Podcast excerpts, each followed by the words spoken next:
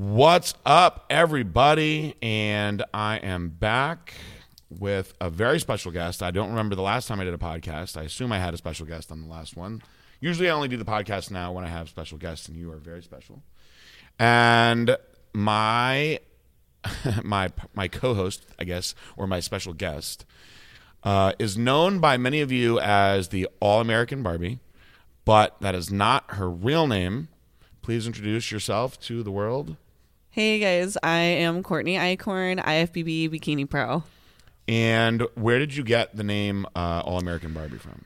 So, funny story. I used to be known as Squat Barbie, so still had the Barbie in there. I always loved Barbies and felt like I looked like one. They used to be tall and super platinum blonde hair. And I actually went to WWE tryouts. Oh my God. I have to interject there a little bit because I know a little bit about chicks from the WWE. I have to watch myself around you. Okay, sorry to cut you off.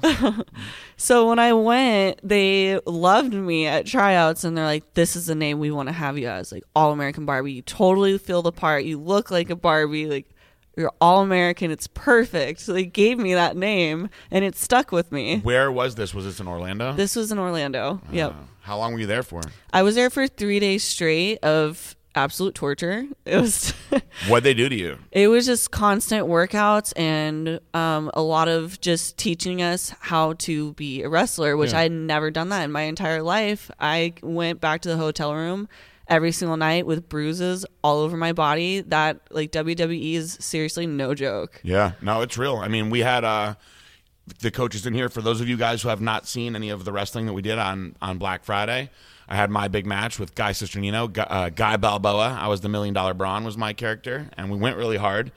And the coaches taught us, you know, as much as we could learn in one day. Um, but we were sore. We were sore for days. She did it for three days. It's it's terrible, especially when you go through like um, all the workouts they put you through. We were working out like twelve hours a day. And what brought this to be? Like, were you like a wrestling fan? Like, how did this all happen? I was actually never a wrestling fan. So then, how did it happen? So the recruiter messaged me on Instagram and then proceeded to send me an email and asked me if I wanted to come like try it out. He's like, "We love your look. You're super athletic. Obviously, you're competitive because I'm a competitor." And the rest was history after that. I went and tried out. Um, they gave me that name, but I decided not to go down that route and decided to continue competing instead.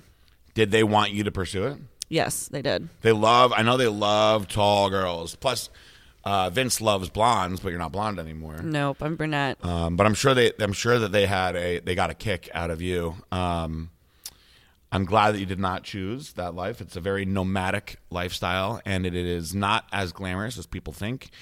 And I will say this: this is going to possibly offend some people. The pay is not that good, especially for a woman. It is. It is far less than you would think. Far, far less. So, fellas, if you decide to marry one of these girls, make sure you sign a prenup.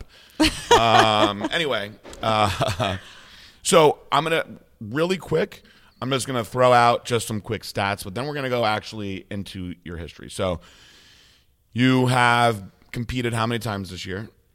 Um, this will be my fifth show this weekend. She's getting ready for her fifth show, so we're gonna get all into all that in, in a second. But you're young. How old are you? I'm 24 years old. So she's only 24. She's already uh, getting ready for her fifth pro show. So she's in her rookie season, but she's done a lot already. But since she's so young, I thought it'd be a good idea for you guys to get to know Courtney a little bit better and see why I took such a strong liking to her. I think that, of course, when you look at pictures and whatnot, you know, you probably say to yourself, well, of course you took a strong liking to her. She's beautiful.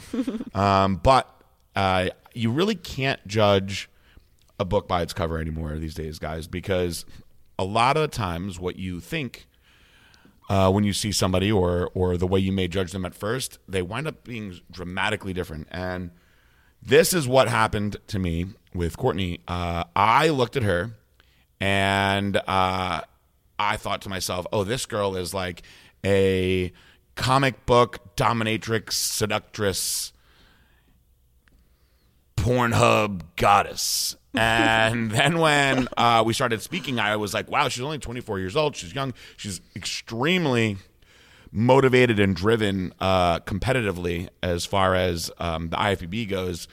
Um, I, I don't like using the word tomboy at all, um, but has uh, some sort of like tomboy ish type qualities, but um, just very different. Uh, I encourage you guys to not base things on what you see on Instagram. Instagram is often just smoke and mirrors. And if you are interested in somebody, uh, get a chance to do a little background and figure out what they're about. What I like to do is uh, FaceTime my new athletes. And I think you can get a lot when you just actually talk to somebody face to face or on a FaceTime in, in today's world versus texting and DMing and all this other bullshit. And when we FaceTimed, we hit it off right away. And uh, my gut told me that uh, she was going to be not only very good in the IFBB, but a good uh, hard worker and a good rep. And she actually went and just started doing all of the things that I hope that my tier three athletes do without me even really saying anything, which made me very proud. And that has now progressed to where we are with her down here, getting a bunch of content. She just competed. And so now that I've hyped her up as this, you know, beautiful, which she is, seductress, we're going to go into the story of All American Barbie and stuff that I don't know. And um, we're going to learn, and you guys are going to learn. And hopefully, there's no crying. Sometimes that happens on this show. um, and there's more laughs. But I think that by the time we're done, everybody's going to see how awesome you are and, and uh, what a good rep you are for Blackstone Labs. So let's take it all the way back. And this is where I start shutting up, and you have to start doing all the talking. To um, let's go all the way back to your childhood, like where you were born, um, we know you're only 24, so I know you're from Colorado. Like, give us a little uh, history. Yeah, so I was born in Greeley, Colorado, a really small cow town. I love Greeley. You guys, I'm not dissing you guys at all. Greeley's actually an amazing town, no matter how much crap we get for it. Um, so I was born there. I lived in Oklahoma for a lot of my childhood, where my dad's side of the family lives, and then we came back after my mom and dad got divorced, and I've lived in Colorado ever since then. How old were you when your mom and dad got divorced? Um, I was about six or seven. Oh, so you're very young. yeah. I was very, very young. I was young when my parents got divorced. Were you close to your dad? I was not very close to him. Like it was very hit or miss because he had some addictions and was not really like in our lives. He was very like in and out. He chose other things over my brother and I, so I didn't really get to see him that much. It was probably like I saw him probably once a year at Wow. most. Yeah. I mean, I, I can definitely relate to that. Um, many of our listeners can too. So he left. Uh, you said you were about six or 7 Mm-hmm. And did your mom remarry after that?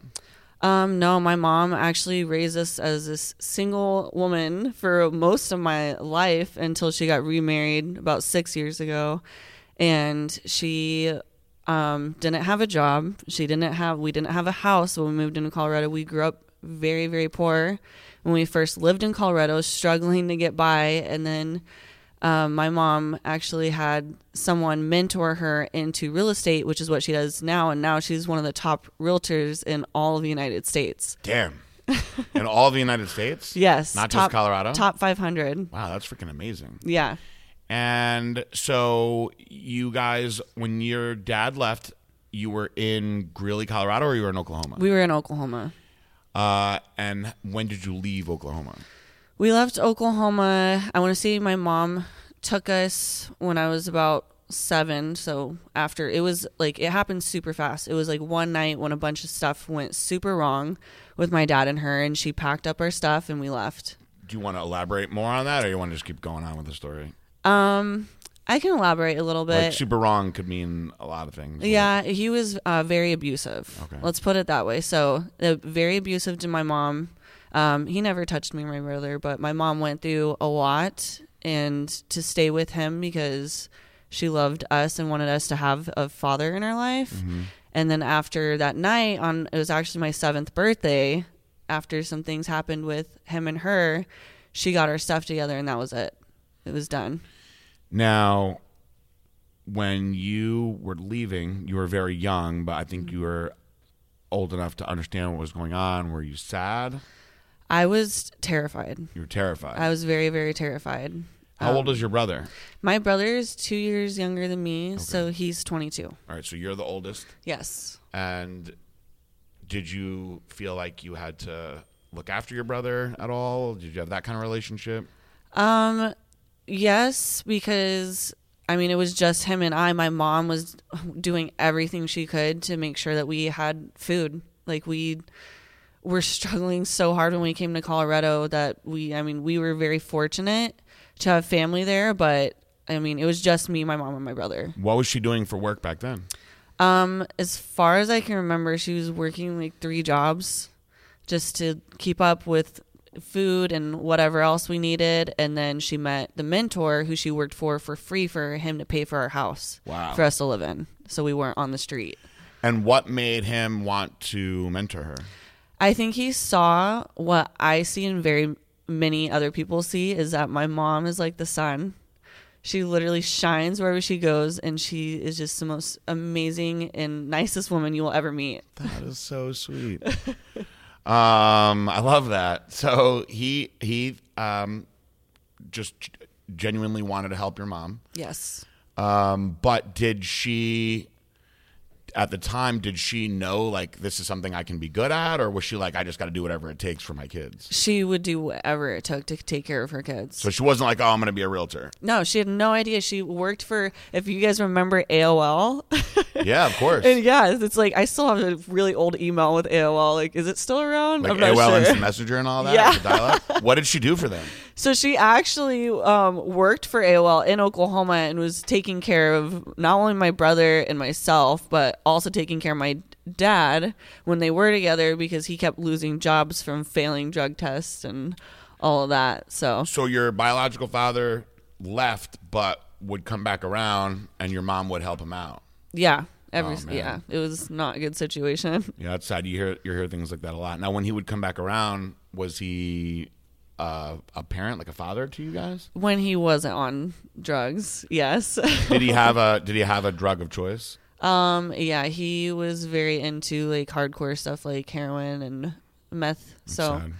Unfortunately, it ruins lives. Do not do drugs. It will completely shatter your relationships with people and everything else. It totally ruins your life. Yeah, we've seen a lot of that. I've been a part of a lot of that, and uh, sadly, um, sometimes people they they can't get out of that cycle. You know. Yeah. Um, we've been fortunate here. We have had some guys here that have had to go into programs and have come back better than ever. I'm not going to get into too much detail about who some of those guys are, but um, we've also had people that have just unfortunately just gotten themselves back into shit over and over and over again. Um, certain certain drugs and you know certain habits, people unfortunately just if you don't have the mental ability and then the support system around you, you just see it happening over and over again, which is super sad.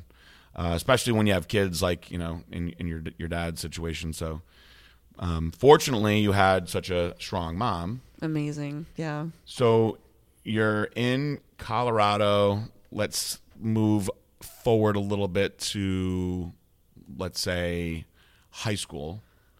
Are you working out yet? Are you playing sports? Like, what are you doing? Um. So I like it's when we were in Colorado. I was definitely very competitive with sports. I actually played four sports year round. Really? And my mom got to like my mom literally sacrificed a lot to get us to be able to play sports because sports cost money. Like mm-hmm. everything costs money to be able to do them.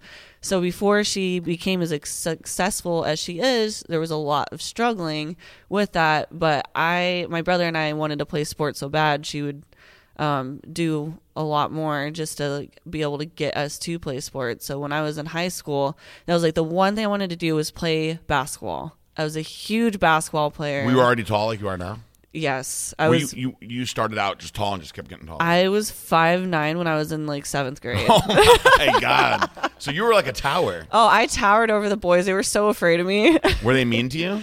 I got bullied a lot. Really? And yeah, especially in middle school, it was horrible. Were you very skinny also? I was very skinny. You were just super tall and skinny. yes, very lengthy. And did you have like a booty or boobs or anything? No, God, So no. you're just a big tower. They called me the Jolly Green Giant, Oh. which is so oh. mean. They're like, why are you like always just like smiling and so happy all the time? Like you're just some jolly green giant. I was like, okay, like, sorry for being a nice person. wow. So the Jolly Green Giant, you're super tall, you're playing sports, and uh, of course it makes sense that you would play basketball being that tall. What other sports did you play? Um, track and field. I was a hurdler. Um, I loved. I just loved anything competitive I could get into. I played volleyball. I ran cross country. I used to love running. Um, and then there was actually one year that I tried to do tennis. Was not for me. Okay. now, when you um, when you were playing all these sports, were you playing like varsity level sports? yes, since I was a freshman, I was varsity. Was there one that you stood out as like being better than the other sports at? Um, basketball. So I actually ended up getting recruited onto the USA team. So junior USA's, Wow. which is a huge accomplishment for my age. Um, I actually got to go to where the Olympians trained. So I was an Olympic, like they were training us to be Olympians in basketball. Holy shit! See, I didn't even know this. This is what we do these podcasts for. See, I told you we're going to learn some fun stuff. This is the part where I tell you that I'm gay. Um, oh my god! No, just kidding. Um, sorry for all the gay guys that I just let down, but you, you never know. I might be coming out soon. Um, I I uh, I knew that you had to be athletic because when you watch somebody uh, train and they adapt to certain exercises a certain way. I've noticed that over the years, and I think that other uh, trainers or people that understand biomechanics will say this people with athletic backgrounds tend to want to be explosive when they do things, but not in a bad way. I don't mean like ballistic, like dangerous, explosive. Uh, the muscles are just, there's a lot of explosive,ness in sports. Yeah, You know what I fast mean? twitch memory. for sure. So I noticed on some of the things that you were doing that you had that you wanted to like explode through them. Um, and I said to myself, also based on your musculature, I'm like, I bet you this girl's a good athlete. I almost a- actually asked you that yesterday, but I, I didn't want to interfere with what you're doing. Like, what sports did you play? Yeah. Um, versus, I've had uh, other people that are still great competitors that you could tell never played any sports, and they just don't pick up things at the same rate, or they don't execute things the same way. That doesn't mean they can't look great. Um, but you you you actually do have uh, a very athletic look to your structure. You just happen to be you know very balanced and you're lucky in that sense. But I can see like the explosiveness that you have. So that's cool. I I'm glad now that my theory was was accurate. You're a basketball star, actually. so when you went to go or when you got invited to go to where the Olympians trained, did you actually go? Yeah, Oh, that's cool. It Did you was- meet anybody like famous? I did. I did meet several people. Um, some of them I can't remember their names. A lot of swimmers. Mm-hmm. I did get to see the pool where uh, Michael Phelps swam, so that was really oh, cool. Oh, that's a big deal. It was really cool.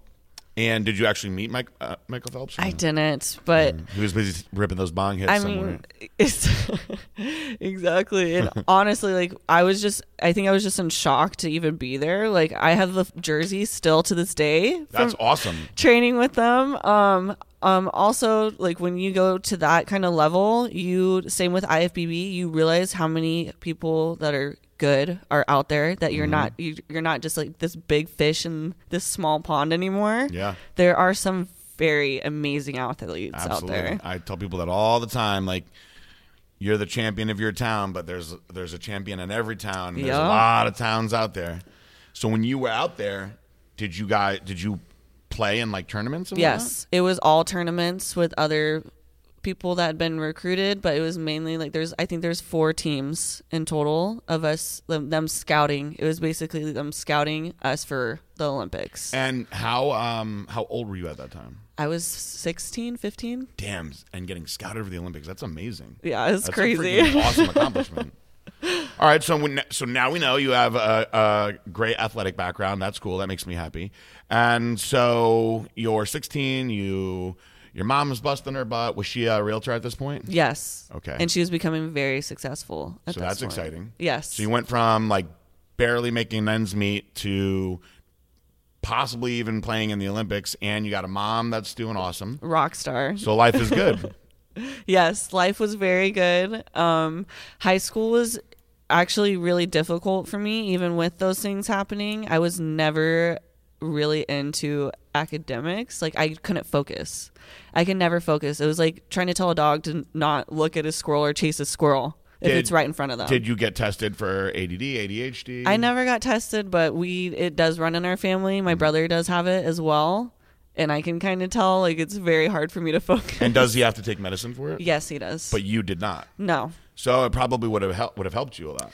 Um, yes and no. I would just like to, you know, just be myself and not have to have anything that alters who I am. I say that also, but I can tell you this, and I think that other people that are listening, this is very important information. So, I myself have this mindset of, and it makes no sense because I will take every steroid that that's out there to be better at bodybuilding. Um, and when I was bodybuilding, I did do all that stuff.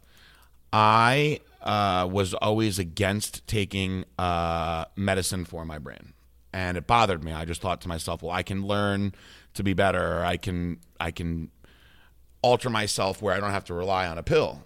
And I was first diagnosed with uh, generalized anxiety disorder, and then I was diagnosed with um, depression and uh, manic depression. And I, I was like, I'm not depressed. What am I depressed about? I'm fine, you know. And unfortunately, I I struggled for a very large part of my life because I just wouldn't take medicine. And I still actually don't take uh, the SSRI uh, that I was prescribed. And when I first got out of the hospital, uh, I did take my medicine for a little while.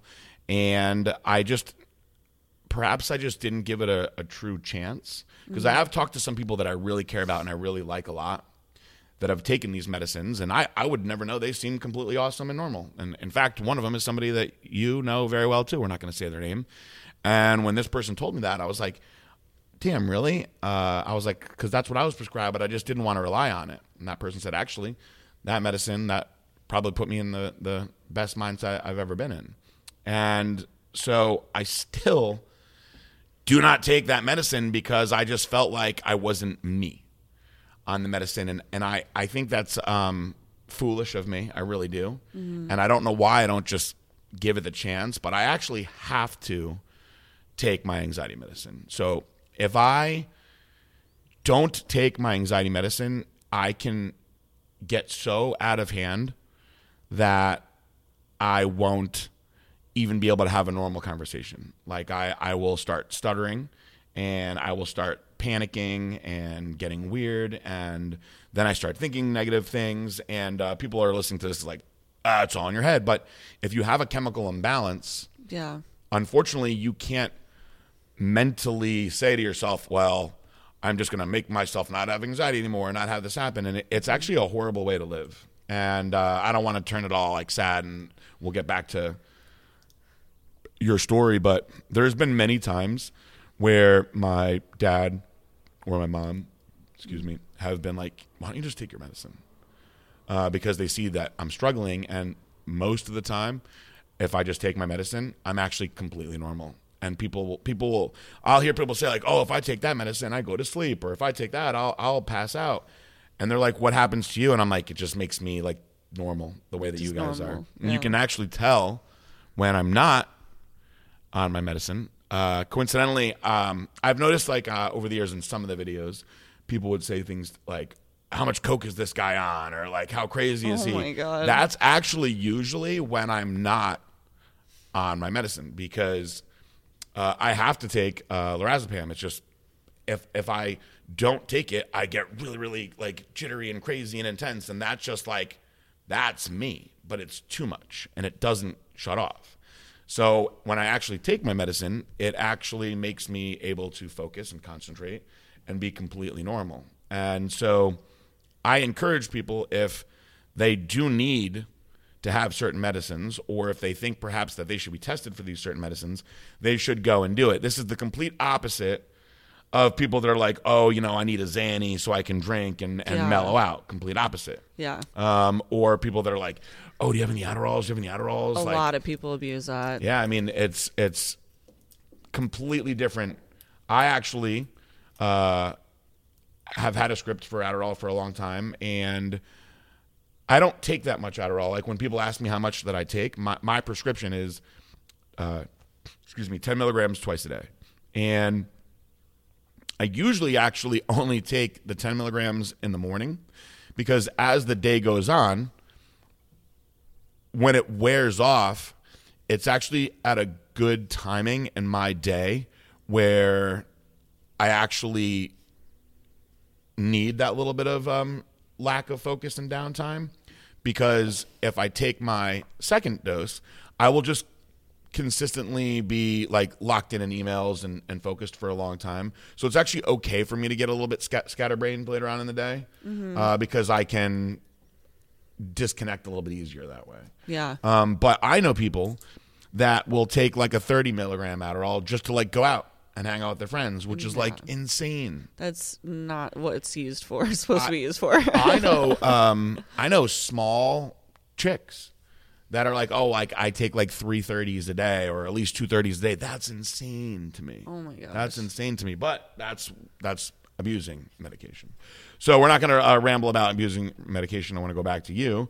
So um, you're in high school. You're kicking ass in sports, but you you academically had a harder time focusing. Mm-hmm. And so, did you get bad grades in school? No, I never got bad grades. I think I had a hard like a hard time wanting to be at school.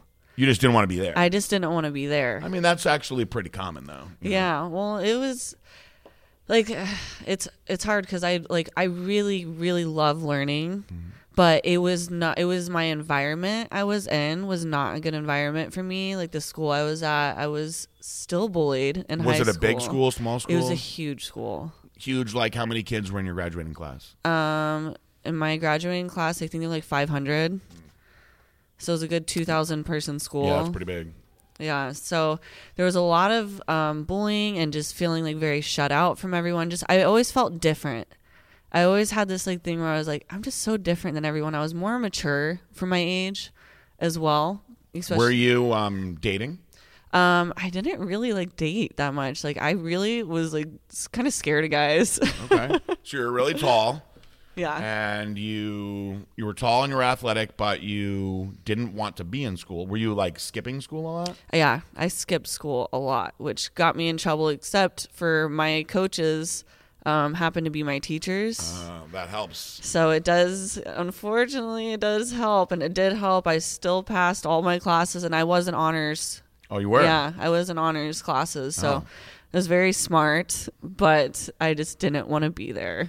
Did you, when you were in school and you were skipping school, were you skipping school and partying and like drinking and doing drugs? I actually never drank or did drugs in high school really? ever. wow, that's all I did when I was in high school was drinking and do drugs. no, I was I was actually like a really goody two shoes. Besides skipping class, I'd go and sleep. So wait a minute. You let me get this straight. So you were seven feet tall already when you were a freshman. Take a foot off there, PJ. Come So on. you're six feet tall as a freshman. No boobs, no butt. No. Uh, facially, like, were you a pretty girl? Like, did, did people like did boys flirt with you? Did they tell you Yes. you were pretty? Okay, so so you're pretty, but you were very tall, skinny, and you didn't like being in school, but you weren't going and doing any drugs. No.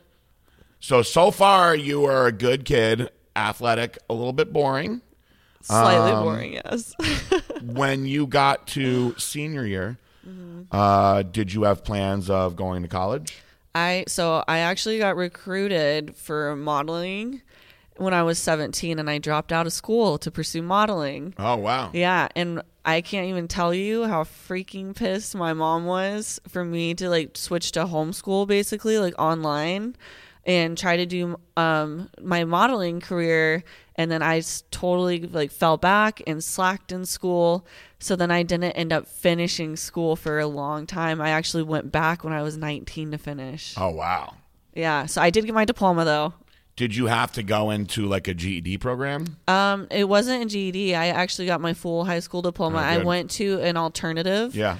School, which is like they had a daycare there, so it was one of those. But mm-hmm. I was very determined to finish, and I knew I had messed up by le- leaving, especially because I had scholarship offers for basketball, which you know you can't turn back time. You just got to keep moving forward. Do you ever wish like, damn, I wish I took a shot with the basketball? Absolutely.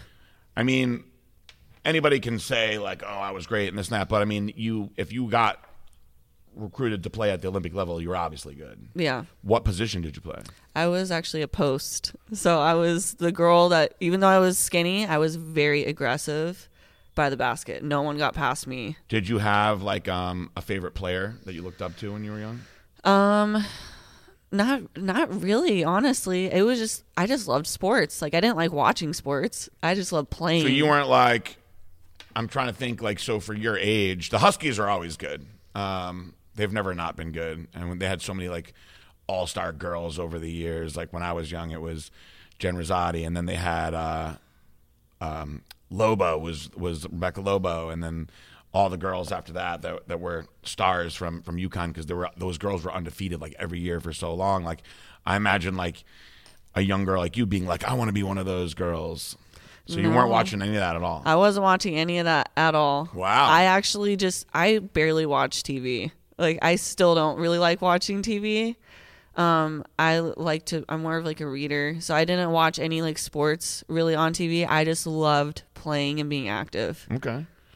Um, so no favorite players. You just like like to play a lot. You unfortunately did not get to play because of what you did with school and the modeling. Now, were you traveling around at all for the modeling? Yeah, I actually. Um, I don't know if I can say who it was or I not. mean, you can. Do you, I don't know if they would come back and like try to sue you, but I mean, no, I mean I'm so I uh, did do Monster Energy Okay. for a while, so I was one of the Monster girls. So I got to do that at a very young age. And what did you um? What did you? What did that entail? that entailed going to you know like the dirt bike tracks Oh, and yeah. all of that so that's what i and then walking with the flag and smiling Did you meet like professional like you know dirt bike dirt bike riders? yes and i can't tell you their names because i would not remember Okay. Did uh did any of them try to like hit on you and like put the moves on you? no i was 18 i mean i was like Trust me, guys don't care. i mean but i was also with the like with monster and not really like trying to be around like i didn't go out with any of the girls i never like went out drinking i just went back to my hotel room and went to sleep So you were you were still a goody goody. yes i was still a goody. You weren't doing any. Uh, are you are you are you censoring yourself for this this show? No, I'm not. I promise. This is my true story. It's get we're getting to the good part. Oh, this is all right. So this is not the good part of then, I guess. this is a boring. no, it's like- not boring. I, we're learning a lot. Uh, I think all the the sports stuff is very cool. And so you're you're modeling and you're traveling traveling around for Monster. What other kind of modeling stuff did you do? Um, I did do Denver Fashion Week, so I did a lot of runway stuff because I was so skinny. I was Yeah. like a size double zero. I actually had an issue being anorexic Oh, really? for a while while I was doing this because I just wanted to be as thin as possible. Were they telling you like you have to be skinnier? Yes, Really? they did. They actually every time it was like every week they would take my measurements. Um, not with Monster, but with my modeling agency. They would take my measurements every single week and tell me you need to lose an inch here, you need to lose two inches here. They and I had no butt. Like I had a very nice athletic body, and they told me I had two inches too big around my hips, which is like where my butt is, which is like I didn't even have a butt at the time, so it was a very uh, toxic for a young girl. Do you remember what you weighed? Um, I think like 120. And you're five eleven, Yeah. so that's very thin. Yeah. Um, and they wanted you to lose more. Like, yeah, I think the ideal weight would have been like 115, 110. Was there? Did you notice there was a lot of um like anorexic or bulimic girls? Very, like, very, very prominent in modeling, especially bulimic. When I remember, I'll never forget this. I remember, um, girls were making themselves throw up backstage before we went in, onto the runway and the only reason i knew that is because the toilets were clogged with throw up Oh my from them. So it was very prominent in the industry and also um, just like talking about like bragging about how skinny someone was like oh I, you look like you lost a couple pounds kind of thing. Like it was like a bragging rights to be as thin as possible. That's um you you know these stories have been going around for 40, 50, 60 years of modeling and it's it's scary and it's uh it's sad, but I guess that is just a major part of it's not going to change. I mean, it's always been like that. But now they have plus size modeling and oh and- yeah and it's so much better there's there's a there's a shoe for every foot as they say. Um so how long did you actually model for? Um, two, about two years. And then what made that come to an end? That came to an end because I gained too much weight. Oh, okay. So now you were were you gaining weight because you were getting fatter, or were yeah, I actually was. So I, w- I was in a very unhealthy relationship, and Mm-hmm. he was um, almost supportive of me losing weight. So I became a raw vegan. okay? I didn't cook any of my food. I and I was working out like six hours a day at okay, this so so stop for a second. Let's backtrack because we went from skinny and modeling to now working out six hours a day. So I wanted to get to the point where what made you get into working out? So this wasn't a healthy working out. This was an obsessiveness Mm-hmm. with losing weight. This is totally different than like how I work out now and actually getting into working out. But was this fueled by the modeling? Absolutely. It was. I wanted well, and also my athletic background, of course. Like working out for me was running for that like 3 hours a day and then doing yoga to be slong and slender. You were running for three hours a day. Yes. Oh my god. I was running like all day, every day. That's like why I fell back in school too, is because I was trying to be as thin as possible. So I was constantly just trying to like get skinnier and skinnier and skinnier and then not eating. My hair actually started to fall out at one point. Oh my god. It got so bad. So that is freaking scary. yeah, and then with my um, ex at the time, he encouraged it. He loved me being that thin, and even said, "Well, you shouldn't be eating this because they have they gave me a diet list of things I was allowed to eat." What kind of guy was he? He was a professional, well, not professional. He was being recruited for professional baseball, but he was um, a pitcher for a very big team in Oklahoma. So OU Sooners, actually. Oh, okay. And so he wanted you to be very thin, Yeah. and you wanted to please him. Um, I it was more of like just being addicted to the look. Okay. So you were addicted to being skinny. Yes, I was addicted to people telling me, "Oh my gosh, you're so skinny. Like, what size do you wear?" Like, and I was totally infatuated with being like extra extra small and size double zero, which is terrible for my look, Yeah. especially with how tall I am. It was really bad, and then it got to a point where my mom actually kicked him and I out of the house when I stopped doing school, and I moved to Oklahoma with him. Wow. So back in Oklahoma. Yep. So back in Oklahoma, I was only there for a few months, and this is where I started to get unhealthy and gain weight because we broke up, and I finally I just went off the rail. And when you went off the rail, what happened? Like, what what did you do? I started to drink a lot. So I definitely depended on alcohol. I started not caring about what I was eating. It's probably eating McDonald's like 3 times a day. What did you Um, drink when you were when you were drinking? Uh, oh god, it's so nasty now that I think about like four lokos. Four And- lokos. oh, Oh, my god. You really did go off the rails. Yeah, and beer, a lot of beer. Okay. I was definitely a beer person. Any anything that a young girl that was wasn't of age could get her hands on, basically. Beer and four loko. and uh, Bernasties, I call them Bernasties. And how old were you? um, I think I was like eighteen. So 18, you're you left school to pursue modeling. You met this guy. Mm-hmm. Um, then you went off the rails, started getting partying with four lokos and and beer. And then how long did this phase last for? almost a full year of maybe even a little over a year. It's it's so hard to remember because it's like I was doing so much during that time that my memory's almost like flacked out from it Doing I was so much as a, of what? just of drinking and smoking a lot too. Like I used to smack a poke, uh, pack a day of cigarettes. What Of kind of cigarettes? Camel Crush. I'll never never forget that. I know it's disgusting. I can't I can't even stand the smell now.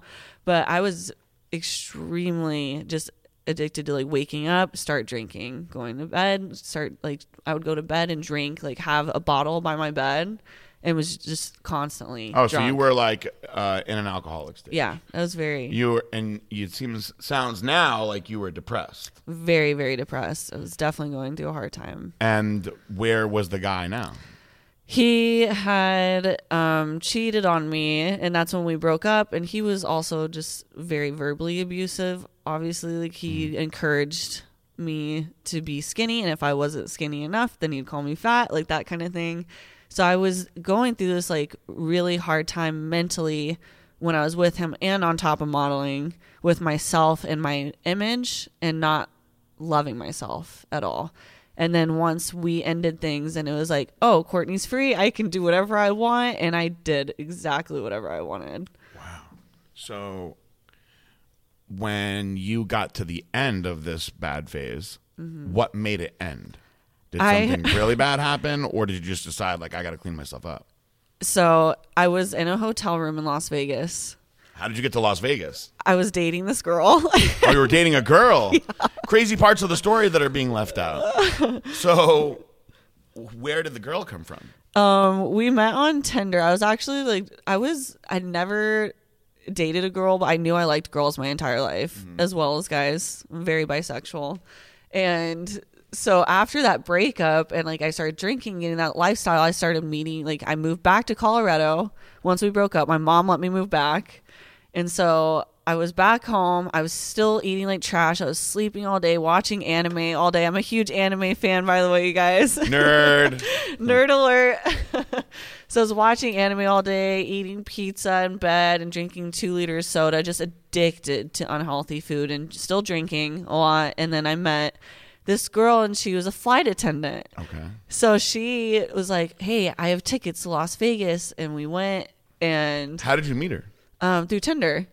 So you Tinder met I was tendering and hooking up with a lot of people at the time. Okay. So that's how we met. But it was like guys and girls. Um, no, just like girls mainly. Really? Honestly, I didn't have enough self esteem to feel like I was wanted by men at the time. I was going through a very, uh, I don't want to get choked up, but a very mentally hard time, like loving myself Mm-hmm. and feeling like beautiful. I guess Did this guy like really like? he really put me down. Yeah. What made you stay with this guy?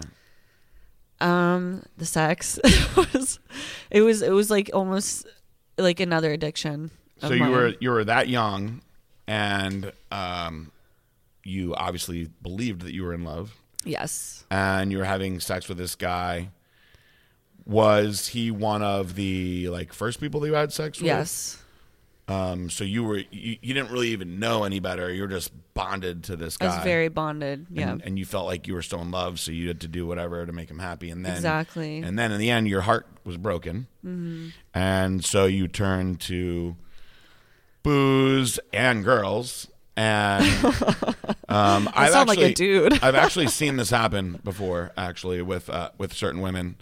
Um, I've actually had this. This is a funny conversation I had with one of my uh, girlfriends uh, that was telling me that um, a guy like fucked her up so bad that um, she actually like decided that she was never going to be with a guy ever again, and she was um, in a committed relationship with a woman for years.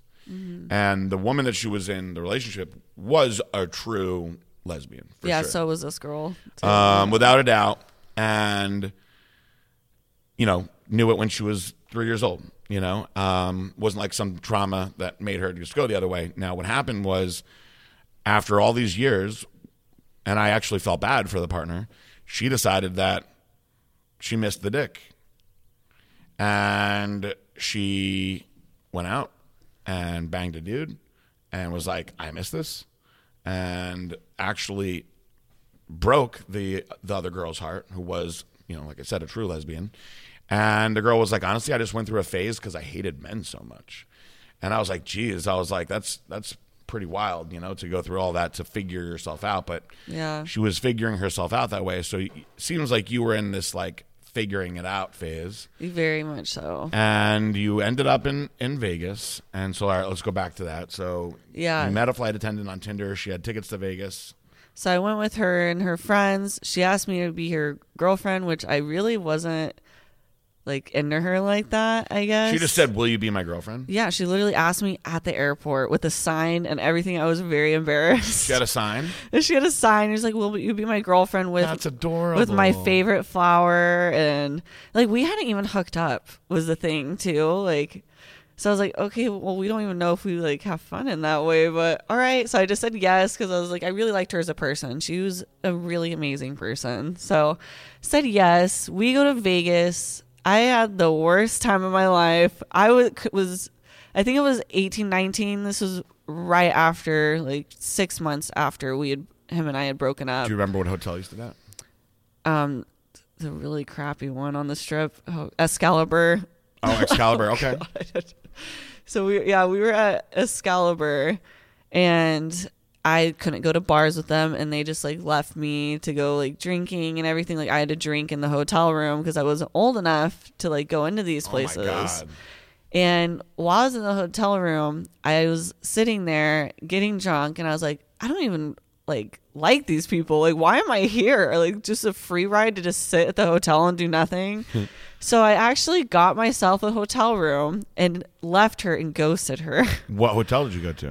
Um I went to one off of the strip. I can't remember the name, but it was Okay. some small little hotel. Probably not the safest place to go. And you didn't even tell her. You were just like, I'm out of here. yeah. of here. Wow. This is an amazing story. Yeah, I blocked her, blocked all of her friends. It was like, damn, I hope I still have my plane ticket because she, she was the one that got me the ticket. Oh, I didn't even think about that. Yeah, so my mom actually bought me a plane ticket back home. Wow. That's a pretty ballsy thing to do. yeah, I was just like, F this. Like, I don't even like these people. Like, they just wanted like a DD or something. I'm not sure, but it was not a good time. I was sitting in there smoking cigarettes and just dicking around on my phone and drinking a bunch and not having a good time. So I left, got that hotel room, ordered as much food as I possibly could eat. I pretty much had a mukbang, is how you pronounce it, by myself, listening to Carrie Underwood sing the sad love songs. Oh my God. Depressing. And I had the bright idea. I was like, hey, you know what I'm going to do? I'm going to go shave my head Oh my God. In Vegas. in Vegas. So I was like, I'm going to go watch a movie by myself at the movie theater. But before that, I'm to go to the barber shop and I'm to just tell him to buzz it off. oh my God. So you actually paid somebody to do I this. paid someone to buzz. what did your hair off. look like at the time? So I actually had a pixie cut. So it was already short. It was Okay. like, it was about six inches long on top. And then I had under, it was like shaved underneath. So it was mm-hmm. like a longer pixie. Very, is actually really cute on me. I still get told to this day that it was a very cute look on me. Okay. um, it's hard for me to imagine you like that. You'll have to show me a picture when I definitely will show you pictures. That's how my ex fell in love with me. It was because he loved how sporty I looked. Now, hold on one second. Because I'm thinking in my head at first that you had a Britney Spears moment and you were in the bathroom with clippers just shaving your own head. But you actually went to a barber shop. Went to a barber shop on the strip. And were they like, no? No, they were like, yeah, whatever, like sure. So they shaved my head. I immediately regretted it. It was like, but to me, it was symbolic. None of them were like, are you sure you want to do this? No, They just said, they. yeah. It's Vegas. I mean, it's the city of F it. It's the city of sin. yeah. Um, all right. Well, so you shaved your head in Vegas. So you went on a lesbian trip to Vegas, Lesbian trip. bailed out on on the girl, yeah. and uh, shaved your head. Yes. And uh, after you shaved your head, do you have pictures of yourself with the head shaved? Oh God, no! I looked like a very fat version of Eminem. It was terrible. A fat M&M. I can't I, imagine that. I literally looked like fat Eminem. I That's ended hilarious. up I ended up buying a bunch of wigs, wearing wigs. oh, so you wore wigs after that. yeah, for a long time. What kind of wigs did you wear? Um, just like one like lace front. They just looked like normal hair, but they really they looked awful. I don't know how to put on a wig to save my life. Oh my god. So I wore a lot hilarious. of beanies. I have pictures. You're gonna die laughing later when I show you these pictures of me holding a cigarette because I was still smoking at the time. So you're bald and you're in And Vegas, fat. and so you're so you're fat, bald, uh, in Vegas, Yeah. and at this point, what are you thinking about like your life at this point? At this point, my decision when I was uh, when I was going to get my head shaved, it was I was going to start over. I was going to start working out. I was going to start taking better care of myself and do it in a healthy way. So this is when my life was it was like a reset button hit in my head. But I still struggled with things like I stopped drinking for a very long time after that. Um, but I still was very addicted to nicotine, so I was still smoking a ton. How much were you smoking? upwards of three packs a day. Oh my god. Like a pack in the morning first thing. Anytime I got into the car, I was smoking, and that is gross. yeah, my I'm surprised I'm I don't have lung cancer right now because it was so terrible. That is a lot. Three Yeah. packs is a freaking lot. Yeah. That's an expensive habit too. Yeah, I, did, I mean, I was also selling underwear online at the time, Okay. so that was like How much were you selling your underwear for? uh 50 a pop. Oh, not bad. Yeah, so it was actually pretty cheap for if I ever did it again for what I would charge Yeah, now. no, you but- can get more. You can definitely get a lot more than that. So you were, were you uh, wearing the underwear first and then? Yeah. Okay. So it was like it was I don't know how I even came across the website. It was like Panty Deal or something. This is uh, and this is all before there was OnlyFans. Yeah, this was way before the I didn't even like that See, was there's always been a market. There's for that kind of always been a market, yep. So that's how I was secretly making money. Of course, uh, my mom didn't know I was like doing webcamming and selling panties online. Like that's how I ha- secretly had my money for my cigarettes and clothes and whatever else. How much money were you making selling your underwear? Um, like I made three hundred fifty dollars one day, just in a day. Wow. So I was actually doing very well. And you were making money doing what else? um, webcamming, What were you doing on webcam?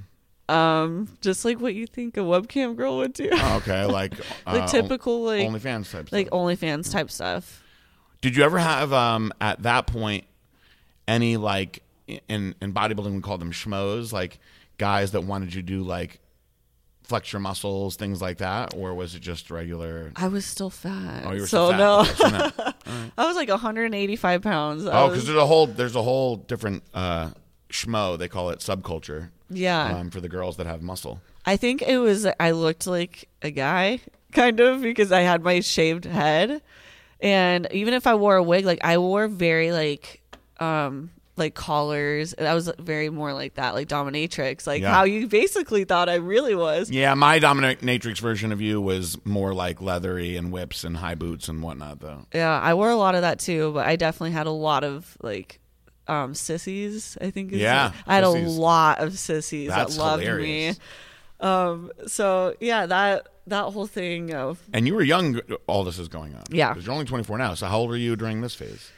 I think I was still 18. I wasn't 18. Yeah, this was all like this was so fast. Like all So- this so the the age 18 was a hell of a year for you. hell of a hell year. time. I would say from 16 to 18 were the hardest years of my life. For sure, especially with everything that went on with my ex and then um, being getting sexually abused in high school and like all these things like added up. I didn't know that you were uh, sexually abused in high school. We skipped over that. How did that happen? Um, it was the one and only time I had drank in high school, and I was 17, and I actually got raped. So this was, um, that was like a when I actually did hate guys was after that, and then I met my ex later on. But Were you at like a party? Or? yes, I was at a party and I got roofied Okay. and it was in my drink. And then the next day or it was like two days later at school they're like did you see that video of courtney? Did you see that video? Oh, there Oh, there's was a video of there it was someone recorded it happening and sent it around my entire high school. Oh, that's like cyber harassment slash traumatizing. Police were involved like the oh, whole thing. That is fucking horrible. I'm, I'm sorry. Excuse my language. That is just a horrible thing to have to go through, or for the scumbag people that fucking did that. yeah it was p- my friends too so it was like like guy friends i trusted So this guy took advantage of you, yeah and then somebody else recorded it, yeah one of our friends and then put it all around. yes Man, that is uh, fucking disgusting. I'm sorry that that happened to you. Well, it's in the past and I don't remember it. So, Did it like um once it all came out? Did it really like traumatize you? yeah, it was very, very traumatizing. I was bullied even worse after that. Like people calling me a whore and all kinds of names, even though it was totally out of my control. Um, but it was just, it was a very hard situation. And I think that was part of the reason that I dropped out too, because it was just so hard for like me to even make eye contact with the guy after that. Like I was just so scared and um, very hard for a young girl, which I know a lot of girls go through that. and have things happen that they aren't open about. Um, all I can say is to talk to someone about it. Go to counseling. I did. I went You to did? couns- I did go to counseling for a long time. And it helped you a lot. Yes, it did. I did after that. Um, a little bit after that, after all the bullying, I did try to commit suicide. If you are okay with talking a little bit about that, how did that come to be? I think that, like how I told you earlier about just my self worth, and this is like when I was with my ex, I attempted, and I ended up in the hospital. They what did you do? I tried to overdose on pills. Okay, like sleeping pills or Um, I so I took everything in the medicine cabinet and I took all of it. was it over the counter stuff or it prescription was stuff? prescription and over the counter. I took like 50 pills of Advil and all kinds of stuff. I had to get my stomach pumped. Were you throwing up a lot? Yeah. I started to kind of fade in and out and I got so scared that I was going to like going to die. Like I didn't realize the repercussion until I really felt like I was going to die. And I was at my I had left my mom's house right after taking all that and I ran to my best friend's house and I was laying in bed with her and it started to like hit me and I told her I was like, "Hey, I need to go to the hospital." Like I'm really scared right now that I'm actually going to die and I didn't realize um that I really don't want to die. Like it started to like the adrenaline started to hit. I was like getting sweats super bad, like puking. I couldn't stand up. They ended up having to like carry me out. And my best friend's mom was one of the teachers at my school too, so this was like a really big deal. And we get to the hospital. I the police came, ended up handcuffing me so that I wouldn't try to harm myself there. It's a huge deal. They had to pump my stomach and then put me into um I forgot the name, but It's like the psych ward, yeah. it's a psych ward. because you're a danger to yourself. Yeah. They have to do that. yeah. so I had to be there for I believe I was there for a week straight. Yeah, before they that's what would- happened to me when I when I almost drank myself to death. Yeah. You see some weird shit when you're in there. There's some weirdos. Yeah, it's an experience. It's uh it's. I'm not saying that everybody should have to go through that, but that is an experience. That is uh, truly a humbling experience when you're in a situation like that and you see, wow, what look what I did to myself, and It's so dumb. I mean, you're really treated like a prisoner when you're in there. so when you were in there, um, how long did it take you to start feeling like okay? Um, I really never stopped feeling the way I did. I actually like was just like kind of lied my way out of there because I didn't want to be there. I Oh, was wow. still very, very depressed and upset, and things continued to get worse. And that's when I met, like, was still with my ex. He was verbally abusive, and I didn't try to attempt suicide again, but I went a different direction, which was, like I told you earlier, drinking and um, smoking and all that. So, for, for all these, you know, hardships that you were going through, commit, trying to commit suicide, being in the hospital, you know, abusive relationship, crazy stuff that happened to you.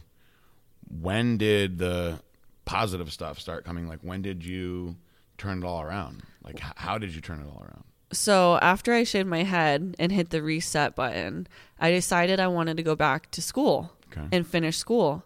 So I went to that alternative school and one of the requirements was this gym class and I was like, "Oh my god, like I haven't worked out in so long. Mm-hmm. Like I was overweight and I had short hair and I just felt so ugly and not good about myself and I met this amazing man, Sean, who Okay.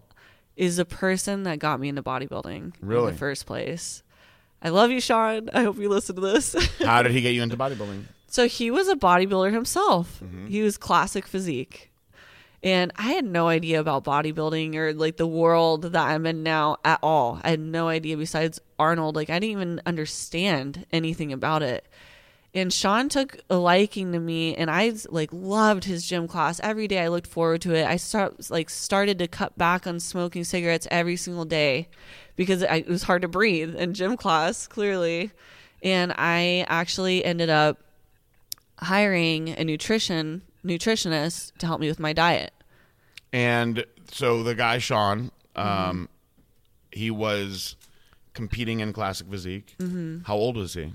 He was almost 40. Okay, so he'd been training for a long time. Yes. And he got you into working out with weights. Yes. Oh, cool. So, and you were how old at this time? Um, I believe I was almost 19. Okay, but it, it, there was no discussion on competing or anything. He just got you into working out. Yeah, he was. He just wanted me to be healthier, and we actually became very good friends. And he was like a, almost like a father figure That's nice. to me. Like he was amazing with every one of the students, especially to be an alternative school like that. There are a lot of kids that come from juvie and you know what I mean? Like just a lot of that. And he was always great to everyone treated everyone fairly. Um, but I ended up having a very special relationship with him in terms of him being like a dad almost and him playing that role for me in school and really pushing me to finish school as well. And then how long did it take you to finish school? Um six months Okay. So, So you I've- finished school. Mm-hmm. You're still very young. Then what do you do? Um, and then that is when the turning point was really like during school when I hired the nutritionist, and then I had Sean teaching me how to work out. This is when I learned how to work out like properly. And also, he drilled it into our heads about bodybuilding, showed us pictures, and I was like, I really want to do that. He's like, it's not for everyone. Yeah. But if you can follow a diet and you really like this, he's like, I'll coach you. Like, I'll do whatever it takes um, to help you do it if you really want to do it. Like, we talked about everything, and I started getting so interested in it. He gave me this book about, like, Arnold's book, actually, the book of lifting. Oh, Arnold's Encyclopedia. Yes, Yeah, I have it. classic. I still have it. See, even the bikini girls know about that book. That shows you Arnold transcends all. He gave me that as a graduation gift. That's an awesome gift. Yeah, it's amazing. I like this guy, uh, Mr. Sean. If you're out there, you're a good man. Yeah, he was he was definitely awesome. Um so after that I started working at a nutrition store and this is like when I was dating my ex and he was very into lifting. So that's like it became my life. Mm. Like I started working out every single day, like not to the point where I'm at now, but I started lifting weights. I gained muscle extremely quickly, which you do when you're a beginner Yeah. and all this. I was eating a ton of food, like good food, like having a cheat day like every week. And I was just extremely happy and in a good place in my life. I had an amazing relationship. I had very amazing people around me. And then I started working at a nutrition shop. And the lady that ran it with her husband were also bodybuilders. Okay. So you So- were surrounded by bodybuilders. now. I started to be surrounded by bodybuilders. And this is how I met my coach, Justin okay. was he was next door at the gym and he actually coached one of my friends I went to school with growing up, Wow. who is a bikini pro now. Oh, cool. Yeah, so she became pro as well. Um, she doesn't compete anymore, but she was extremely good when she was competing. What made her stop? She just did a 180, just more holistic stuff and more like yoga, yogi now. She just likes to, the more the lifestyle of just relax and not constantly on prep and Yeah. constantly traveling, which it's not for everyone. No, it's not. So, So you met him, and he said, uh, "Hey, you should do a show." Or um, no, so I knew him from social media because of her. And one time he came into the shop because we were next door and asked me if he had change. And I was like, oh my God, Justin. Like I know you, like you're Carly's coach, and he's like, "Yeah, hi." Like it was so weird weirded out by me because I ran up and gave him a hug and That's everything, funny. and he was like, "Who is this girl?"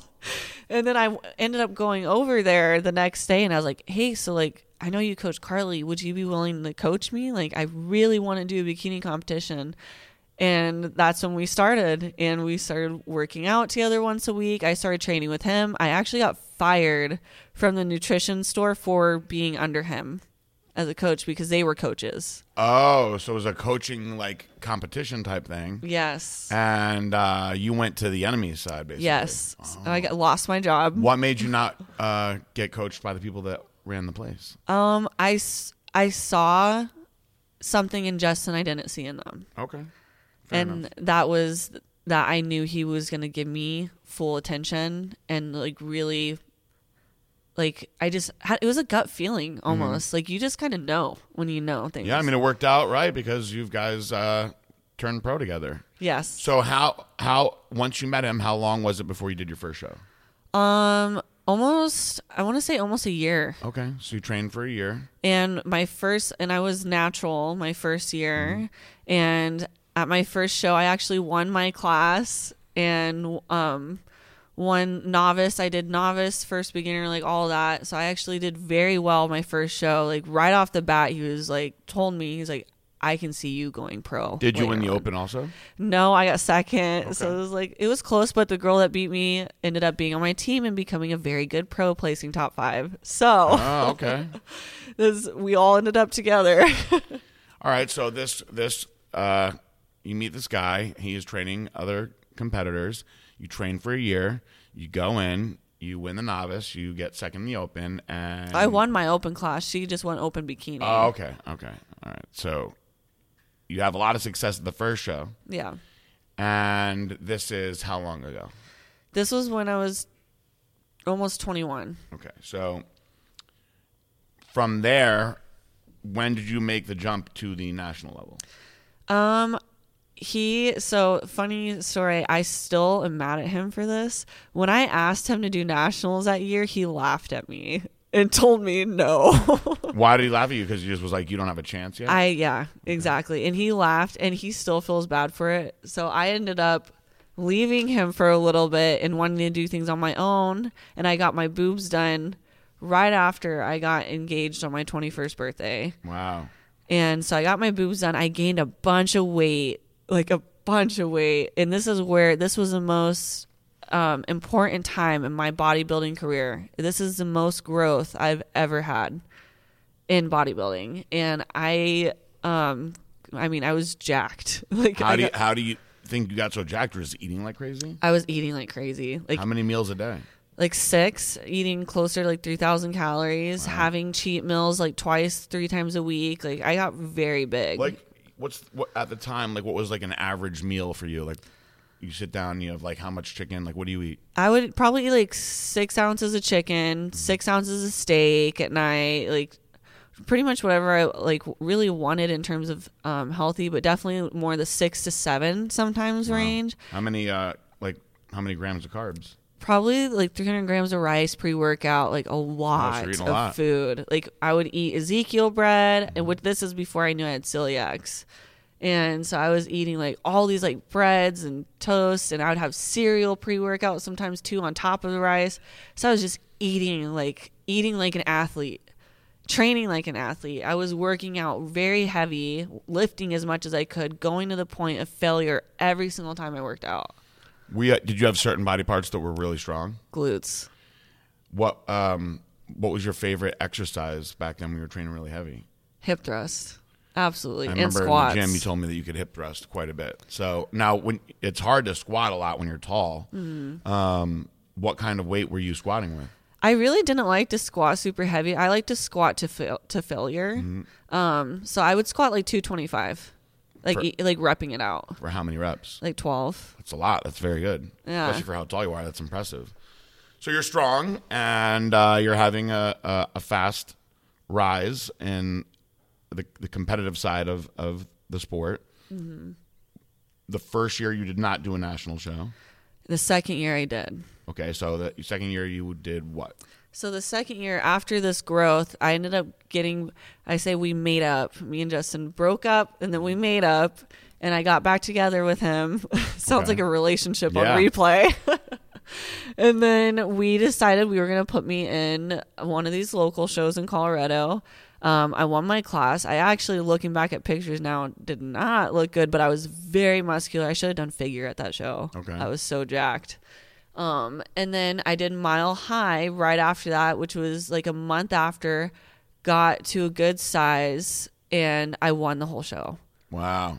So this is right after. Um, and then I went to nationals two weeks after that, and I placed seventh, which was my worst placing because I had always been winning and winning and winning. But you had never gone to nationals. No, this Yeah, was my first national yeah. show.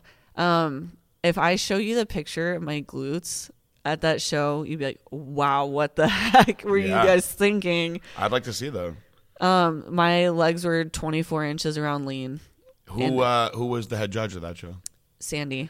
Did she say anything to you? Uh, she told me I was way too big in my legs and glutes. Tone it down. Yep, tone it down, bikini girl style. This is when I wish wellness was around because I could definitely could have done it at that time. So you nationals at the end of the year. So you finish that. You're seventh place, Yes. and then what? And then after that, um, I this is when I went to WWE. Okay. Was after this. So I'm like this really jacked athlete. Like I told you, they love my look. I was platinum blonde, like very blonde, pretty. Like I don't, you know what I mean? Tattooed too, which Yeah. is they loved it. Did that, and I got so lean by myself in my off season, like stage lean, and I stayed that lean. That we're like, you know what? We're gonna do the Arnold, like the Arnold amateur. Yeah.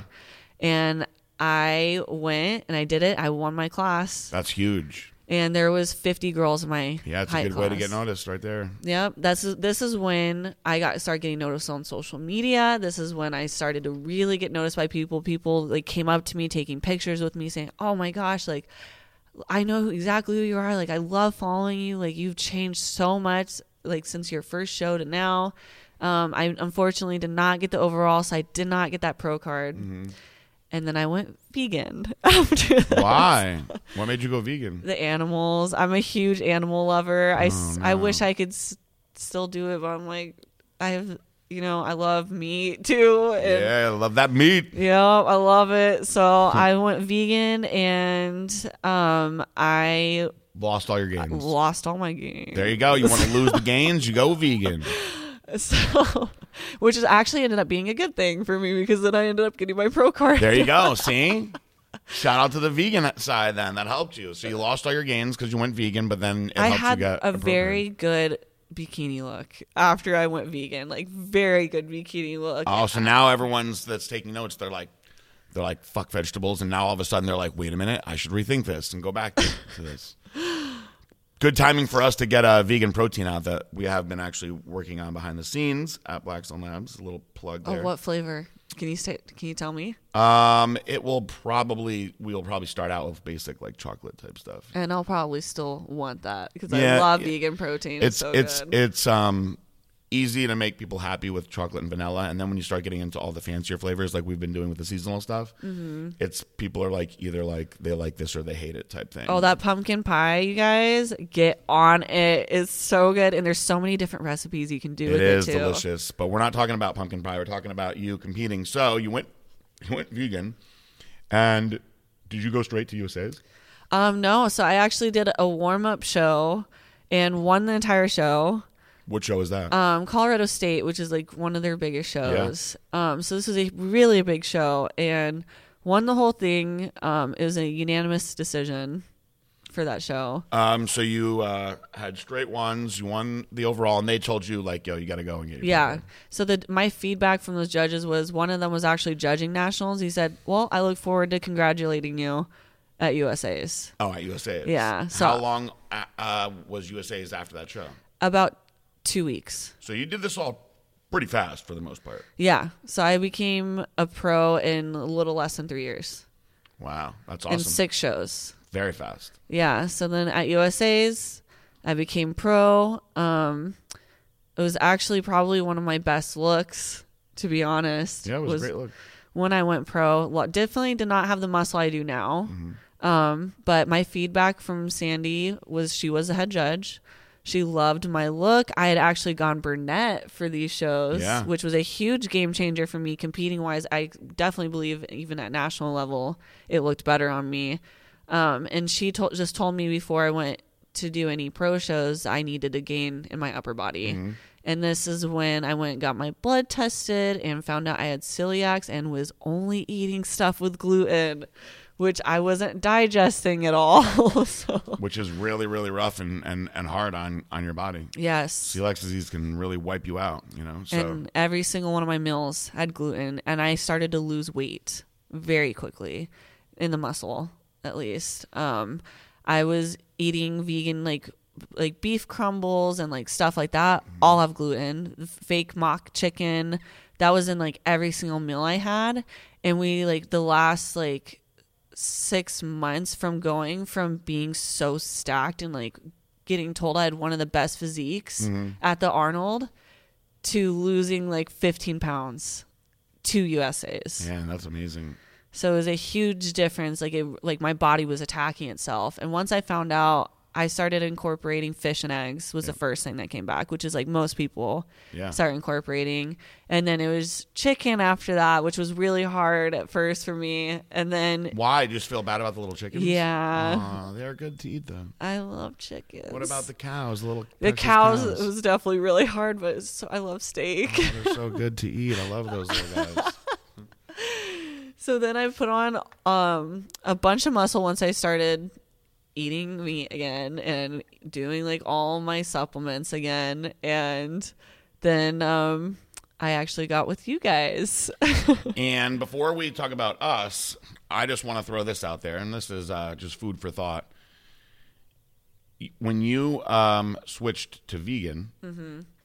your intention wasn't to lose all that weight. right? no, it was not. That just you just switched to vegan. You were like, whoa. Yeah.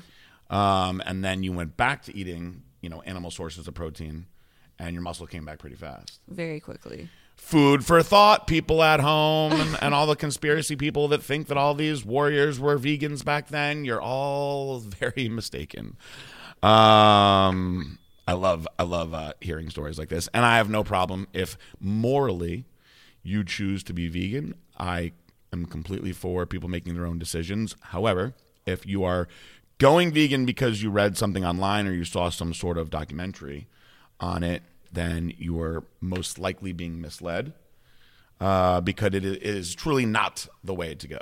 Uh, and some uh, somebody will find some scientist that will uh, be really, really behind uh, the vegan side. Well, they things. came out with a movie on Netflix. It's bullshit. It's all propaganda. and yeah. A lot of people fell for that. Even Sammy, that works for here, thought about going vegan for a little while. I was like, "Come on, Sammy, you're getting sucked into some marketing."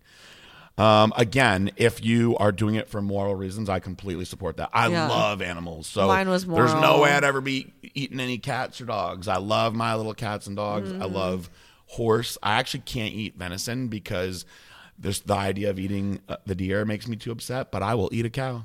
yeah, I The can't. cow I doesn't can't make do me venison upset. Either. It does not make me upset. I have had alligator Does not though. make me upset. I've had al- alligator. It doesn't It's taste not. that good. It's not that good. I've had frog legs, which were really. Also- it was so also good. not good. Tastes like Oh, chicken. You guys. no. He's lying. I love, love, love beef though. Love beef. oh God, yeah. I'm gonna have a steak tonight. Actually, that's right. with fries. coach told you you can have a steak. Ooh, yeah. um, we got to keep you nice and full. So, the story is a is a hell of a story. You've grew up. You your biological dad was gone young. Do you have connection with him at all now? Um, no, so before this is I guess a part I skipped over. Before I decided to do state and go to USA's, my dad had actually passed away Oh man, a few months prior from um, drug overdose.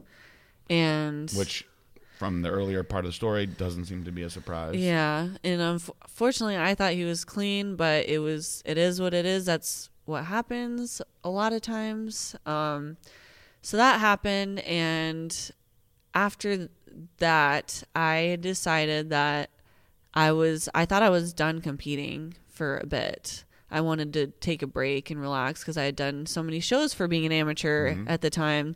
And then after that happened, when I went to his funeral, I just like had a feeling I was like, I need to like, I just want to do something that I know he would be watching and be proud of because he was never like he was never anything important in my life. But I felt like since he had passed away, his spirit would be there with me, even though he wasn't so much in my life. It was just a feeling kind of. If thing. he was not in your life, why did you want him to be proud? I think I wanted him to be proud because I, no matter what happened throughout my childhood and with him in our relationship, he was still a great guy when he wasn't using. on drugs. Like he was a great father when he wasn't. It was when it, he was, I wouldn't hear from him for months, kind of thing. That's sad. So I still loved him very much. It just sucked that he chose that over his own kids, which is a, a lot of times happens. Yeah. But How old was he when he passed away? um, I think he was. I see. I didn't even know his age, to be honest. I mean, probably pretty young. I mean, you're 24. Yeah, my mom's forty-eight, so he was forty-seven. Wow, so sad. Very very young passing away. And i think the the proud part for me was that he had originally when i had told talked to him over the phone and told him i was doing these competitions is a funny enough very very christian guy and mm. told me that i would look like a slut if i did these shows because Okay. i'm in a bikini and all that. And then the more i did him and he saw how good i was the more he supported it Oh, that's good. so it was a total turnaround. And then after he passed away, I was like, he like really, really supported me before he passed away. I didn't hear from him for a few months before that. The last text I sent him was that I forgave him and I loved him. It was so weird. It was like this weird spiritual, like almost like feeling, like, you know, when you get this gut feeling that something's going to happen. I've always had a very strong intuition on things, and I had texted him um, like a month or two before he passed away and told him how much I loved him and that I just wanted him to be better for my brother and I and for his wife. Did he respond? He did respond, Okay. and he told me how proud he was of me and to keep doing what I'm doing, that he loved that I had found something that was so good for me and so healthy and something that really changed my life. I mean, it really did. Wow. So, Damn, the story. You're gonna get me crying now. So, you texted your dad, and you had a gut feeling on it. But I'm glad that you got to at least have that. yeah. Um, and then he passed away. When he passed away, how did it affect you? Um, it was extremely hard. I definitely got very depressed and I was never like into like believing in God or anything like that. And I'm not going to get into any spiritual stuff because everyone has mm-hmm. their own opinions on things. But when I went to his funeral, it was like an awakening for me almost. Like I could feel him there and it like I just broke down in tears over over him in the casket mm-hmm. and just could feel that he was there and how much he loved my brother and I even though the decisions his he made weren't didn't always say that Yeah. Like he did love us and I just knew I was like you know what I'm to do something for me that's to make me happy because I can't be in this depressed state I can't not step back again and go back to how I was before so then I decided to do those shows and when I was on stage, when they called my name, I looked up and I was like, "Thank you so much, Dad, for like giving me that little extra push." Because I wouldn't have done it. I probably would have fell back into drinking again. And Damn.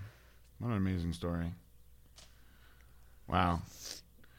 Um, I'm gathering my thoughts because uh, I have a, although my biological father didn't uh, pass away, um, you know, I was very driven by the desire to make him proud, but mine was more because since he was never there, my mindset was that if I could be the best, you know, at anything, that he would want to, to know me, you know.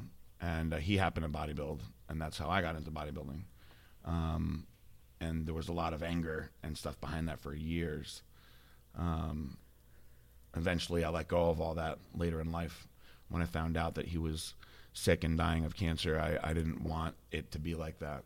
And- yeah, have that on your shoulders. yeah, so we, you know, I went and said what I had to say to him, and he actually wound up uh, beating cancer in the end, but we still don't have any relationship. So um, it's interesting to see how our parents can many times be completely out of our lives, Yeah. but influence us more in some ways than the ones that are in our lives, um, which is very, very uh, interesting, but not unique. I hear stories like that all the time. So thankfully, um, you did something so positive with it, and you motivated yourself, and you went and you got your pro card, and now um, you are in your rookie season, and you're at, you're having a very good rookie year. And when you when you actually joined the Legion, this is something I think is important that people know. When you joined the Legion, uh, you joined on your own. Um, if this wasn't a PJ saw her and thought she looked really good and had a lot of potential and uh, signed her. And so I was just going through posts one day and I saw Welcome to the Legion and I saw that it was you and um, I realized I wasn't following you. I followed you back and I was like, wow, this girl's got a lot of potential. And um, I reached out to you to see what your plans were and you told me. And uh, it sort of skyrocketed forward uh, because you did everything that you said that you were going to do. And um, for me, what I tell people all the time is I base things on how hard people work. And that's all that matters to me. So I don't care if you have a million followers or if you have a thousand followers. And many times the thousand follower guy will be a lot more valuable than the million.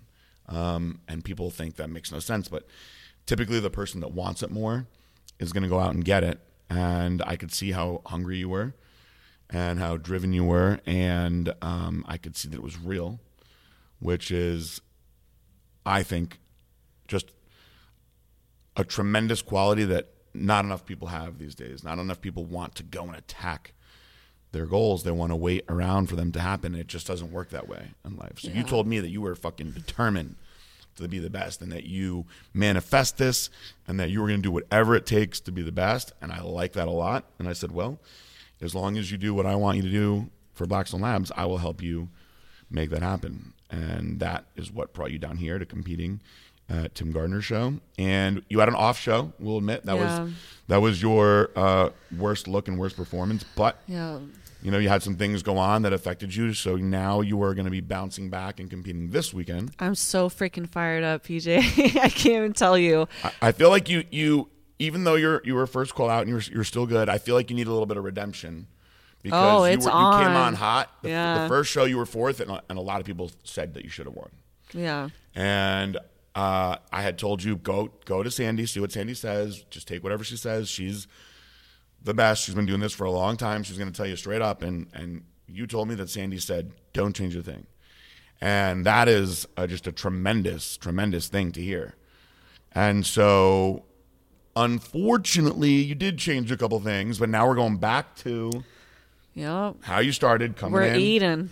eat hard, full, tight, and we're gonna go into this this Phoenix show, and I I believe that you're Scottsdale, and I believe that you're gonna go in there and win. Oh, I feel so I feel so good right now. Like. I can just tell just being here with the team, being here with you has lit something in me that I didn't even know was there. And I'm very excited to bring that out. Wow! See what happens when you come down to Boca. Your trip is starting to come uh, to an end, Yeah. um, but you've been down here since you've actually been here since Thanksgiving. yeah. Uh, but you were competing Day. for a few days. How has your overall trip been down here? Amazing. I want to live here. That happens. People want to people want to move down here when they get down here. Oh, I see. I hear that. Little... Oh no, I love Boca. Honestly, this has been like I could totally live here. I just want to be in a bikini year round. And guys, it's so funny. Um, she's such a nice girl that she is here with her mom and her brother, and they're rooming together and they're doing things together, and um, it's a very cute uh, little family to watch. Well, not little; they're all very tall, actually. We're huge. um, the mom is really tall. How tall is your mom? Five eleven. And your brother is how tall? Six six. So you're all towers, but um, it's cool. At least it all runs in the family, and um, I hope they had a, gr- a great time as well. Oh, they definitely did. And you get to eat tonight, so maybe I'll eat some food with you also. That would be awesome. Um, but I, I actually already think the world of you, and you've impressed me a lot. And um, not only are you a very sweet girl and a very nice person, but you are a very driven competitor, and it's exciting. And I actually do think that you will be, by the end of next year, on the Olympia stage for sure, battling battling with the best in the world. I think that first win is right around the corner. And I wouldn't be surprised if Florida was right around the corner for you all. So everybody wants to move down here once they come down here. it's Um, beautiful. By the time you guys hear this podcast, Joe Reiser might be living down here. He's on his way down. He's got his trip booked. We're excited about that. And um, we did a lot. You guys are going to see a lot of content that comes out after this pod. This podcast will probably be one of the first things that go out because we're on a shadow ban again and nobody's seeing our stuff, so we're saving it. Uh, but we did get a lot of fun stuff. We got some cool training stuff. Strobo came and helped helped out. We did a fucking excuse my language awesome posing video. Oh my gosh, Jen is amazing. When when the ladies turn that video on, they're going to be so impressed. Like people are going to learn so much. You're you're an awesome uh, subject to use anyway, uh, and you're very lean because you're doing a show, so you can see everything the way it's supposed to.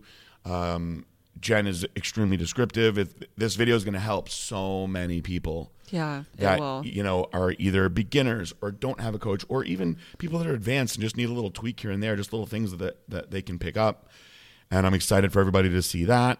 Um, and before we shut it down do you have any like people that you want to shout out? Thank plug?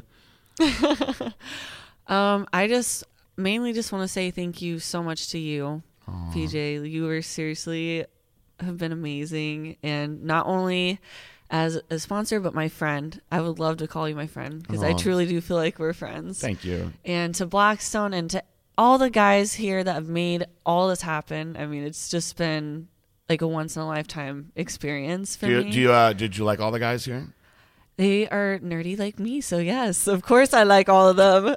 Are any of them more or less nerdy than others you can answer this however you want I mean, David is.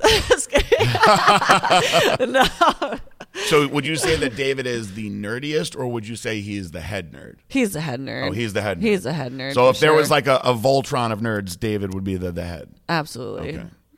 is there anyone that you feel is just like not a nerd at all? Like no no nerdiness. um, no, Oh, so everyone's nerdy in their own in their own way. yeah, I think even you are, have a little bit of a nerdy I, side am, to you. I, I think nerd is is uh, is uh, is all a matter of perspective. Yeah. There's things that I think are really cool that I've noticed that some people here don't find cool at all. Um, actually, Jen and I were having this conversation over some of the things that we think are super super cool that people are like, "You guys are dorks." yeah, But I'm like, the stuff that you guys are talking about is pretty dorky to me. So it's all a matter of perspective. Oh, um, I'll tell you what I don't think is cool, though. What I don't think is cool is when guys and girls get those fake glasses because they want to look nerdy. Oh yeah, That drives me crazy. that's not cute. You That gotta stop drives me doing crazy. that. Uh, unless you let everybody know these are not prescription glasses. I just wanted to to have this look today, and I did it for the sake of fashion. Which, if that's what you want to go for, I think you should throw that out there and let people know. Just let them know. Stop faking it. Yeah, the fake nerd stuff. I'm a nerd. Like, don't be don't be a fake nerd. Just own it. Um, well, I'm glad that you uh, enjoyed everybody so much. And yes, there are a lot of nerds around here, um, but you fit right in. Oh yeah, So that's good. We're gonna be talking about Star Wars and Mandalorian and all that all day, every day when I'm here. Oh man, uh, what did I get myself into? So uh, you are leaving tomorrow yeah. to go to Scottsdale, and then you're gonna win, and then we're gonna take a break for a little bit, and we'll plan out some shows for next year. The year's pretty much over anyway. Yeah, with the Olympia already- coming up, excited about that. We have Guy Cisternino and Super Saiyan Sammy and uh, Flex Diesel all doing the Olympia. Excited to see those guys. And um, Kiara just got a pro card. Excited about that. Christopher Luke is doing the amateur Olympia. He just keeps on going.